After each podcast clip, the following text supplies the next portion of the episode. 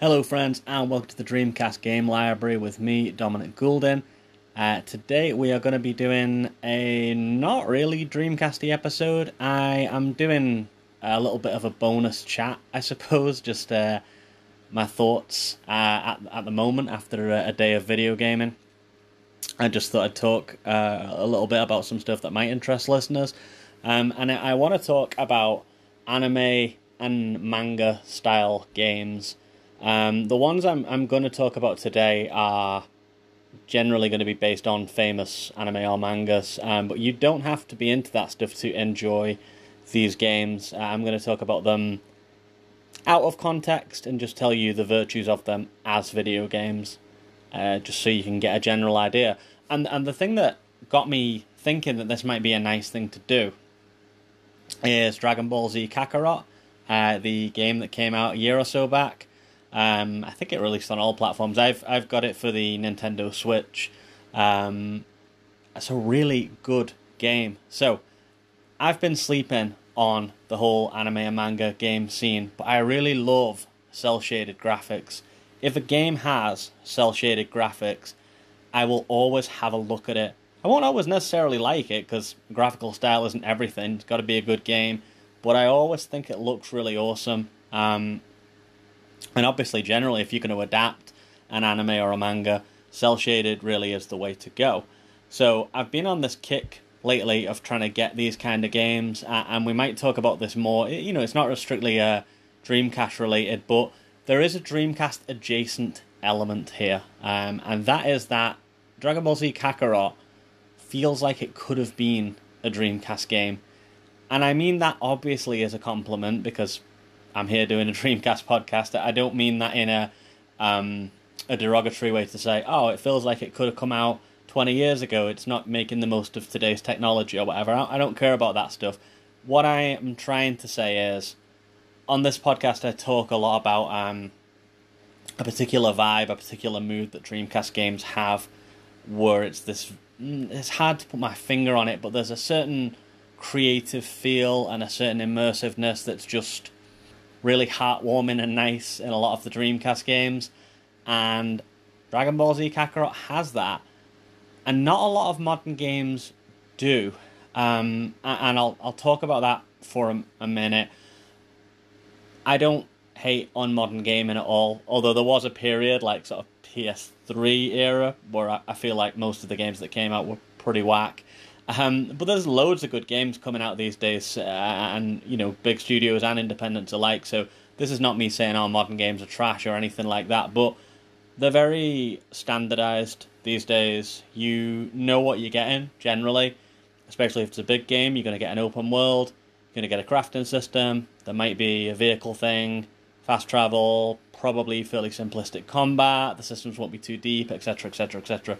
Nothing wrong with that. Okay, that's accessible it's something that works for a lot of different topics and it helps people who are casual gamers get in and enjoy it. So no hate on that. I the Batman Arkham games, some of my favorite out there, and they're of that kind of style, in the same way that say Last of Us, another great game is. So, Dragon Ball Z Kakarot, what what makes that stand out a little bit then? Because it still has a lot of those elements actually. Um, still has a, a loose crafting system. So let, let me tell you a bit about what it is in case you don't know what it is. Dragon Ball Z, I assume you will know unless you've been living under a rock, uh, was uh, an anime based on a manga. Um, there was an original manga in the 80s called just Dragon Ball, and that was more comedic in tone. That's actually my favourite stuff. Dragon Ball Z got a bit serious, got a bit edgy. I didn't like it as much. So I was coming into this game I watched the cartoon a little bit when I was a kid. I liked it, but it wasn't my all time favourite, so that was the context for me. I wasn't some Dragon Ball Z diehard that was like, finally amazing, they've done a game of this thing. So it's not something that I was necessarily primed to be super duper passionate about. But my god, what a game that is. Okay, it's a big, beautiful, cel shaded world. All of the characters, all your favourites are in there, and when I say all your favourites, I mean it even if, like me, you were a fan of the original, more funny comedy Dragon Ball, and you love the likes of Yamcha and Yajirobe and, and stuff like that, those characters are all in there. Tien, Chaozu, all, all the OGs are in there alongside the Dragon Ball mainstays like Goku and Gohan and Piccolo and Vegeta and blah, blah, blah, blah, blah, blah, blah, blah. Okay, you play four main sagas. Attack of the Saiyans, that's the one with Vegeta. You play the Freezer one, the Cell one, the Majin Buu one. There's also some DLC. I ain't doing a deep dive on this thing. I'm just telling you about why I like it. Okay, and here is the first reason I like it. The approach to open world is unique and it's interesting. Um, so instead of an open world a la Skyrim or Breath of the Wild where it's truly open, it's more like open districts. That sounds like a limitation at first, but hear me out. So, every district has its own unique flavour. Um, they're all split into like just generic kind of titles like East Ravine, West Mountains, things like that. But you know what you're getting in each one. So there'll be like a deserty one, a snowy one, a foresty one. There's the West City area that's all metropolisy and stuff like that. They all have a very unique vibe, and moving between them in this way, I can't really explain why, but it gives it kind of an old school feel and kind of a nice feel rather than sometimes I feel like when open worlds are so seamless, they get a bit homogenized, they lose a little bit of personality maybe that's just me, maybe that's just a personal thing, but if you don't quite get what I'm saying, because I don't feel like I'm explaining it very well, jump online and have a quick look at a Let's Play and just see how people move between the areas, because it's super duper cool. Okay, another thing that I like about it, it's not all just about fight, fight, fight, okay? Which sounds weird for a Dragon Ball Z game, because the, the uh, anime certainly was pretty much just known for super long winded, drawn out fights that were not necessarily great if it was that kind of game, I don't think I'd love it. I know Dragon Ball Z Fighters is out there. Uh, I'm not clamoring to get that one. I played a little bit of an arcade. I liked it. It was okay. It's not something I'd go out of my way for. Gonna come to in a few minutes the JoJo's Bizarre Adventure game for the Dreamcast because that's what kind of got me thinking about anime games. But back to Dragon Ball Z Kakarot. So it's not all about fighting. So what is about? It's about everything else. It's about exploring the world, meeting people, doing little side quests. Now, a lot of them are that generic kind of oh fetch quest or, you know, go here and fight this thing. But if you think back, even to the early days of RPGs, that's kind of what they were anyway, right? So, my dad said something to me a few years ago now, uh, uh, maybe when I was, I was younger, because I was thinking about stories and stuff. And my dad said there's only really a few topics you can ever have for a story. It's just about how well you handle that topic. And that kind of stuck with me, and I think that's the same for a game. Outside of super meta, fourth wall breaking indie games like Doki Doki Literature Club, things like that, if you're just going to have a normal narrative game, there really are only so many things you can have the player do in the quest. And the thing that's going to make it stand out is the world around it and the the personality, the feeling. Okay, so um, let me give you an example. Uh, there was a quest where Chiaotzu, if you're not familiar with the anime, Chiaotzu is like a little. I don't know if he's meant to be a robot or something. He looks like a little robot. He's a little kid fighter who's a friend of one of the bigger fighters, and he was feeling kind of inadequate and stuff. But he's chilling out in this village, and the, they all start talking about how he helps them with the farming and keeping the wolves away and stuff like that. That's where you come in and help him with his farming work and keeping the wolves away and stuff like that. Very basic RPG stuff. But you get this really satisfying ending scene where the villagers are all talking about how helpful he is day to day. You get to see his spirits be lifted up. His friend comes in and talks to him about how, like, it's not all about physical strength and he has worth too. It's just really comfy and cozy and gets you feeling all good. And that's much better than, say, something like on Skyrim, where I would go back to the Jarl and he'd give me the same recycled line, you know, that I've already heard 200 times. It's the little things. It's that idea that I'm not going to just get. I might get a recycled quest, but I'm not going to get a recycled circumstance around the quest, if that makes sense. So that's another thing that I love about it. Another thing that I love about it is the traversal. So, you can walk, you can run. You can run super duper fast, the fastest running I've ever seen on a game ever. Um, I have recently just got hold of the Naruto Shippuden games, so he's known for running fast. Maybe that's faster. But this is the fastest running I've ever seen on a game. It's faster than damn Sonic the Hedgehog, man. Uh, you can fly, okay? Now, the flying sounds like a weird game breaking thing, but it's really not. The, the flying controls handle really, really nicely. Um, you jump with B, and if you tap B again, instead of double jumping, you start to hover, and now you can fly. You can ascend and descend like a helicopter, and you can directionally move yourself around with the left stick. And it feels really nice. You can speed yourself up and zoom around, you can go and find enemies and fight them, or you can just explore. What do you find when you explore? You'll find your usual crafting items and food sources and stuff like that, but you will also find memorials. Now, that's not uh, as grim as it sounds. Memorials are these little cards that you find in the world that will be a frame from uh, one of the animes, sometimes the original Dragon Ball. In fact, a lot of the ones I found were from the original Dragon Ball. That will tell you about an important moment in a character's past. My favourite character in the uh, original manga uh, was Yamcha, Yamcha and Puar. And you get loads of stuff with Yamcha and Puar. You meet them loads of times throughout the world. You do quests with them. You can have Yamcha in your party. And this is a guy that's kind of a minor character and a bit of a joke character, really, in Dragon Ball Z. So if they give that much attention to him, just imagine how much attention they're given to your favourite character. I recommend it highly. I could go on and make an entire episode about this, but it feels disingenuous because it's a Dreamcast podcast. But I just want to say that the feeling of this thing is amazing. It looks great. The soundtrack is great.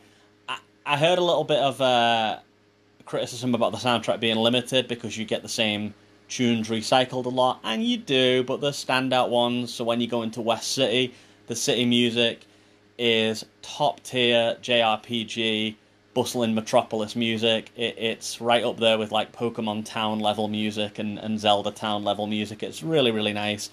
Um, I'm going to stop there and tell you about some of the other things I've been playing. So, after having played Kakarot for a while, I was like, "Yo, anime games are pretty good. Let's let's do a deep dive on some of the other big ones." So I thought about JoJo's Bizarre Adventure because Eyes of Heaven is out for the PS4, isn't it? I guess it has been for a few years, and I really like the look of that one. Now I haven't played it yet, so I can't talk about it yet. But I have played two others. One obviously, is the Dreamcast one. And one of them is a PS2 game that uh, was Japan only, I believe, but uh, now you can get it. Um, you can get it with an emulator, basically, um, and, and get it get it patched to English. And I do not have it in front of me to tell you the Japanese title. Uh, I think it translates to Golden Wind. Okay, it, it's the Giovanni or what's his name, Giovanni. I, I've only watched Stardust Crusaders, man, so I don't know these other JoJo's. But it's the Italian dude. It's his arc. Okay, um, that's the PS2 one, and I'll talk about it in a minute. But first, I'm going to talk about the Dreamcast JoJo game. So, the Dreamcast JoJo game tells my favorite, I guess by proxy, the only JoJo arc I've ever really deep dived into, Stardust Crusaders read all the mangas of that and watched the anime series of that, and I really like it. It's not that I'm not interested in the bigger story, but you've only got so much time in your life, and I don't know if I could be bothered deep diving. That just feels like a nice self contained story. I really like Jotaro as a protagonist. I don't really want to go and follow somebody else's journey. I just like to stick with him. Anyway, I'm getting off track. So, the Dreamcast JoJo game. Is it good?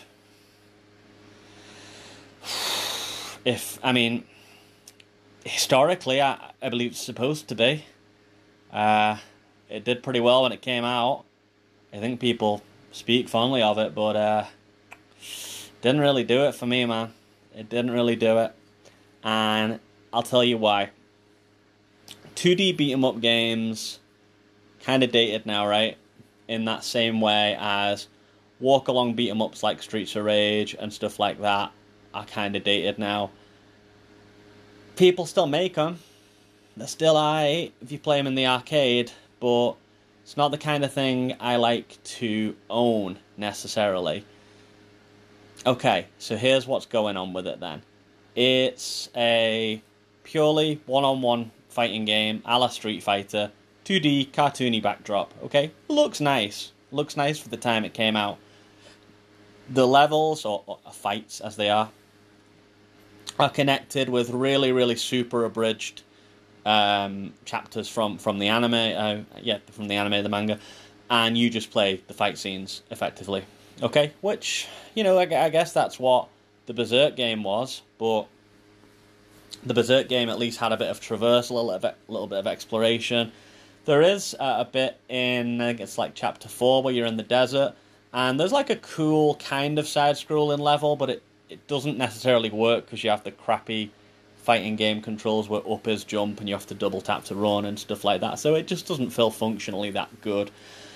So I don't know if I'll ever do a, a JoJo's Bizarre Adventure episode. I'd been thinking about this and I wanted to because I know it's really popular.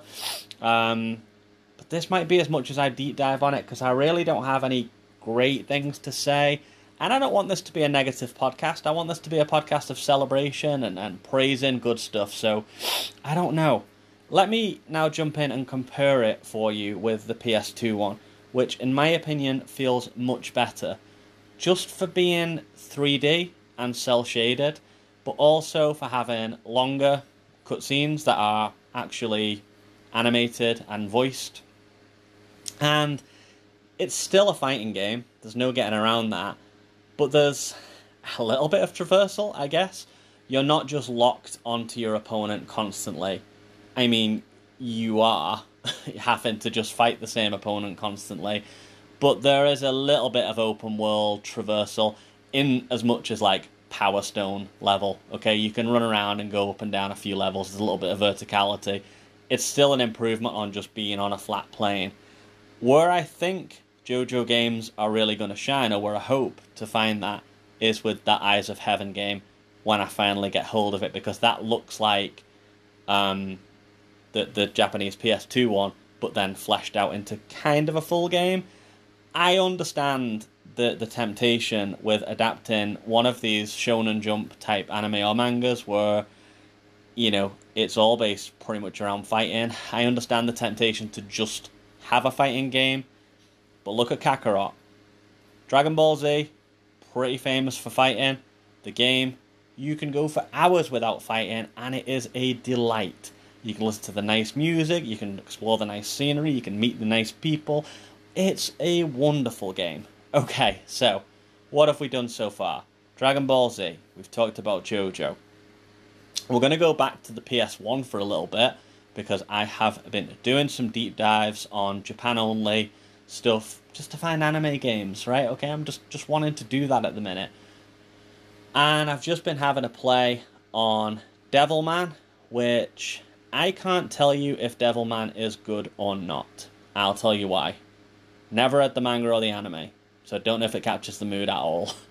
also, it's Japan only and it's not patched, so it's entirely in Japanese, so I don't know the story.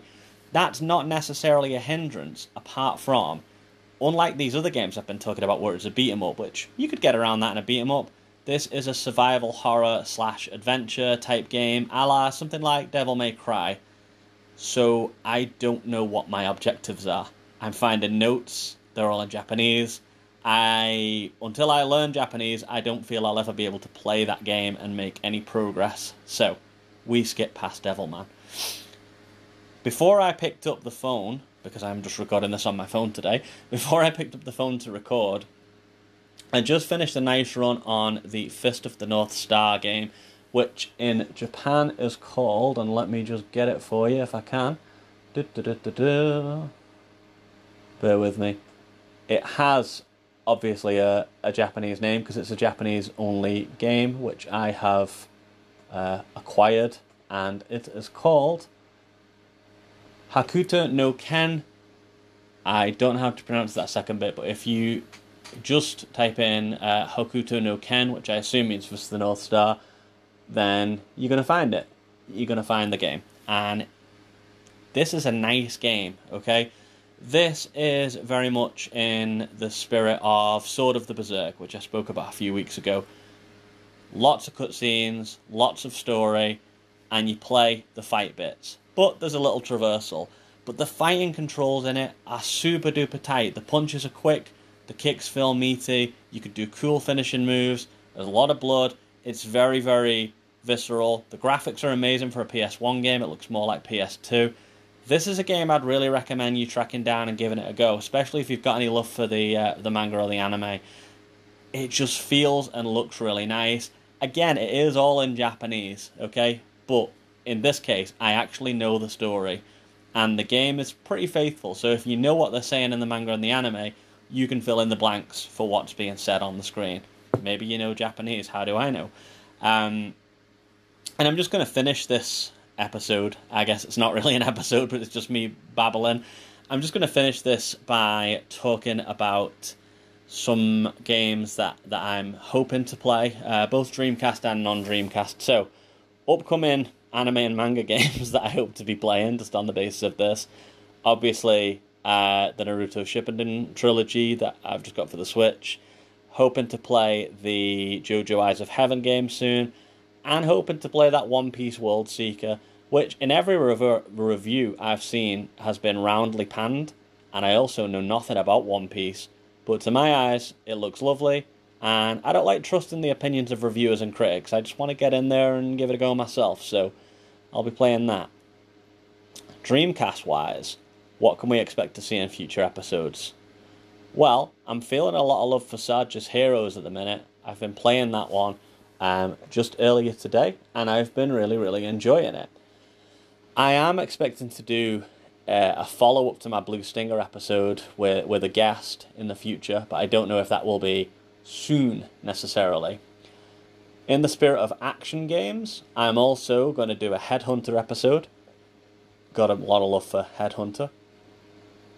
And although certainly not a Dreamcast exclusive by any means, I'm going to talk about the Dreamcast version of Dino Crisis because out there in the memeverse on the internet, a lot of people are shook by the announcement of a Resident Evil 4 remake, and a lot of people wanted to see a Dino Crisis remake from what I can see. I'm among them, I'd love to see that. So let's talk about the original Dino Crisis. Let's talk about what it did and what it was, and yeah, we'll have an episode on that. I'm just having a scroll through my library to see. Got a few Japan only games uh, for for the Dreamcast as well that I'm gonna talk about. In particular, there's one called Napple Tale, which is a strange, slightly creepy, slightly dark, but also kind of cute platformy game. It's very unique. You'll find out about it when I talk about it and another one called Rainbow Cotton, which I actually had a fan request for, so I will definitely do that in the coming weeks and months. Oh, and Skies of Arcadia, obviously, because Skies of Arcadia is awesome, so um, expect that one. Yeah, so thanks for listening. I hope uh, my ramblings and musings on what makes a good anime game, the benefits of cel shaded graphics, etc., etc. I hope that's been vaguely interesting for you. I hope maybe it's inspired you to pick up, at very least, Dragon Ball Kakarot, maybe something else. Um, yeah, so until next time, you know, keep on keep on playing Dreamcast games and look after yourself and uh, take it easy. See you next time.